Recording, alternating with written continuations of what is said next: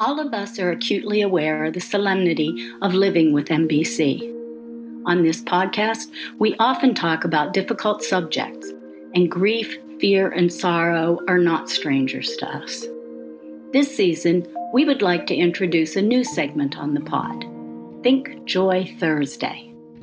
This is not about the bells, whistles, and confetti kind of joy, but rather a reminder to us all that even in the darkest of times, there can be true joy and hope. I'm Dar, the self proclaimed Queen of Joy. I'm living with MBC and have made having joy and sharing joy my mission in life. Join with me every second Thursday as we string together the everyday moments of life that have lightened our hearts and made us smile. Let's use that joy to lift up each other during the difficult times and shine light into the sometimes dark corners of life with MBC. Life's tough. Let's add a bit of joy.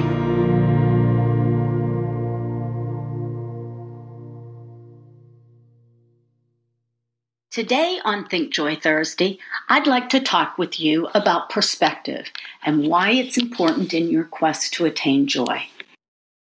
Perspective is defined as a particular way of observing or considering something. Actually, it's just a state of mind. Have you ever gotten down on the floor to play with a small child? The world around you suddenly looks very different. You see lots of shoes and legs and can hear people talking, but really can't see who's talking. It's actually a bit scary. Or have you ever watched two TV news shows reporting on the exact same current event, but with widely differing stories? These are examples of perspective at work. Several years ago, I was describing a great idea I had for a camping vacation to my new husband. I recalled playing hide and seek in the woods, sharing lots of laughs while sitting by the campfire, and tons and tons of marshmallows. These idyllic summer days camping with my family had formed some of my greatest memories as a child and young adult. I shared these stories with my husband, extolling my memories of complete freedom and loads of fun while hanging out in nature. I was amazed when he didn't respond enthusiastically to my holiday plans. My husband is from New York City, and his childhood memories certainly didn't involve a tent in the middle of the woods. I had completely failed to consider his perspective as a city boy. What I viewed as a glorious adventure sounded like pure torture to him. That's how perspective works. You have the exact same set of circumstances and very different reactions from each person involved. It's important to note that you can learn to choose your perspective. Choosing the way you look at the world is a major key in having a joyful life. Let's try this experiment to see how we can put perspective to work. Imagine you're driving down the road and traffic comes to an abrupt halt. What do you do? Well, if you're like many people, I imagine you might become frustrated after a few minutes and start muttering under your breath, or maybe even out loud, about how awful all this is. As the minutes tick by, you probably get more and more frustrated, so that when the traffic finally does start to move, you're completely agitated and it ends up affecting your mood for the entire day. Doesn't sound too joyful, does it? Now let's see how you can use perspective to add some joy to this scenario. This time, traffic is still going to stop, but instead of immediately getting frustrated, take a minute to think of how you can change the way you look at the situation. Maybe turn up your music and sing out loud at the top of your lungs, or put on a favorite audiobook or podcast like Our MBC Life and get some unexpected me time. Once the traffic starts moving, you'll be relaxed, refreshed, and still have your joy. That's how perspective works. In order to consistently have joy in your life, you must change the way you view the big and small negatives you encounter. Do you have any seemingly small irritants that send you right over the edge? Maybe it's someone you know that's always late for appointments, or it could be the sound of a dripping faucet. These are small things, but when you start to really focus on them, they end up becoming a huge issue for you. This can be solved often as easily as changing your perspective.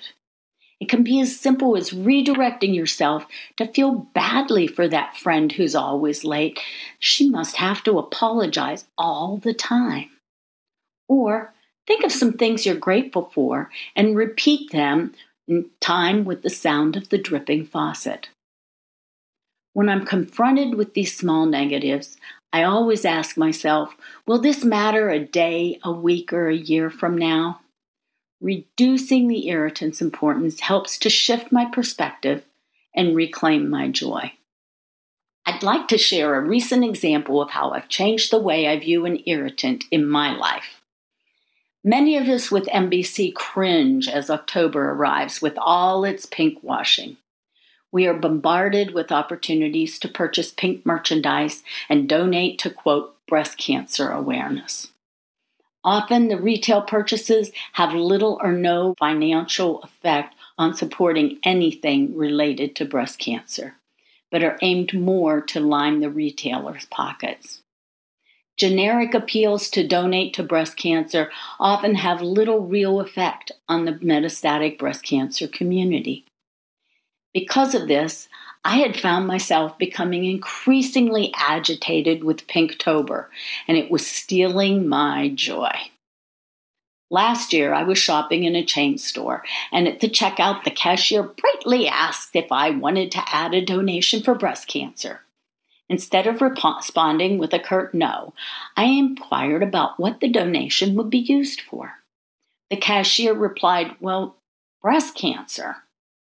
I patiently explained my question more fully, asking what charity it was going to. She did not know, but she did call her manager. Not surprisingly, the manager didn't know either. I asked her how they could expect people to make a donation if they don't know where their money is going, and I left in a huff. This encounter ruined my entire day. That evening, I thought about how I could use perspective to turn this around and decided that some form of education would be my solution. I made a short fact sheet about MBC, noting that approximately 30% of those diagnosed with early stage breast cancer would develop this stage of the disease and that it would take their life. I included the fact that less than 5% of funds raised for breast cancer research is earmarked for research for MBC patients like myself, even though it is the only breast cancer that takes the lives of more than 41,000 every year. Armed with a copy of this fact sheet, I returned to the store where I had had my earlier encounter.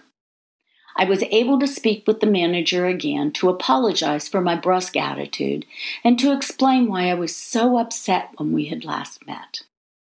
I shared the MBC fact sheet with her and suggested she share it with her staff. I also asked that she find out and inform her employees exactly where the donations they were asking for were going, and to tell people this up front when they made their request.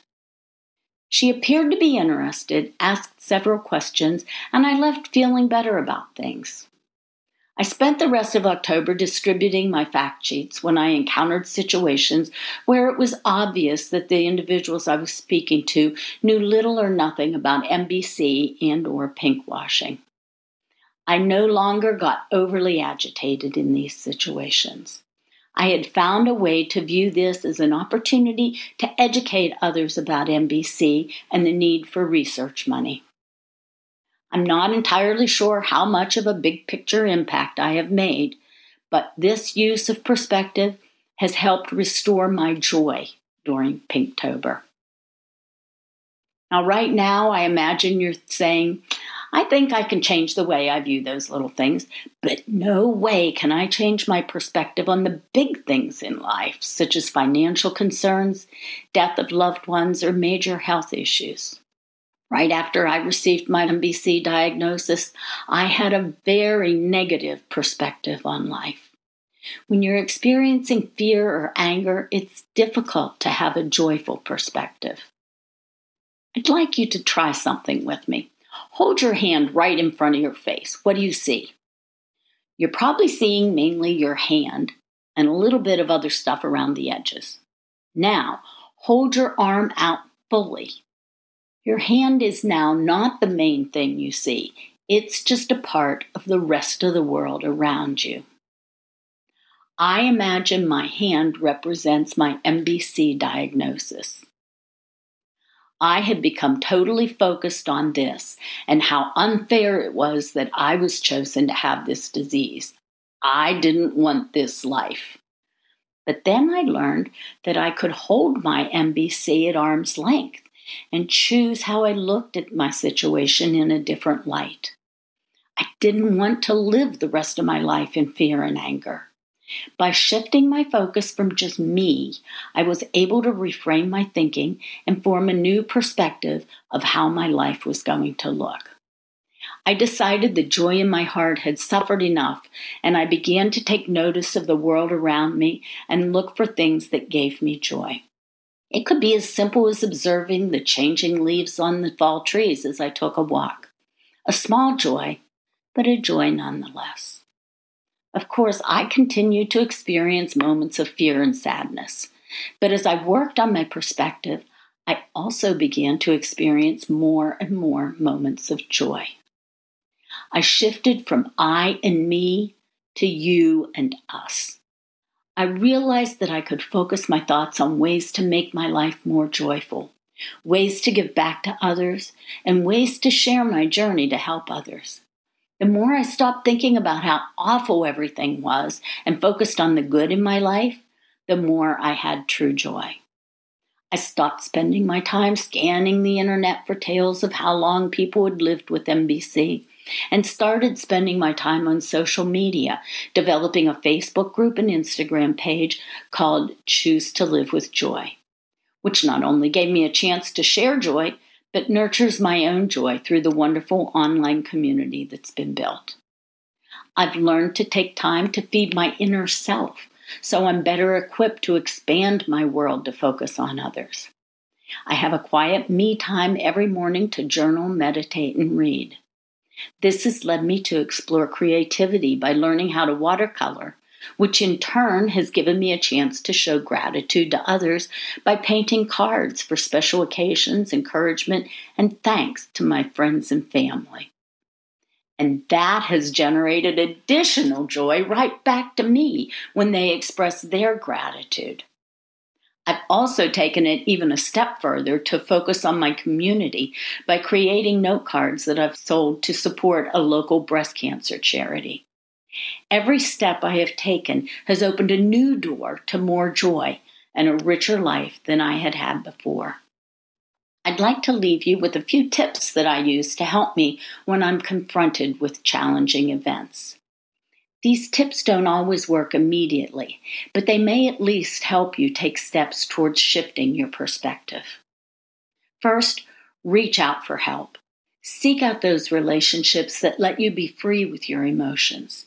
Support groups and individual therapy are great for this also. Second is as simple as setting a timer. When life is tough, allow yourself to feel the heaviness in your heart but only for 20 minutes.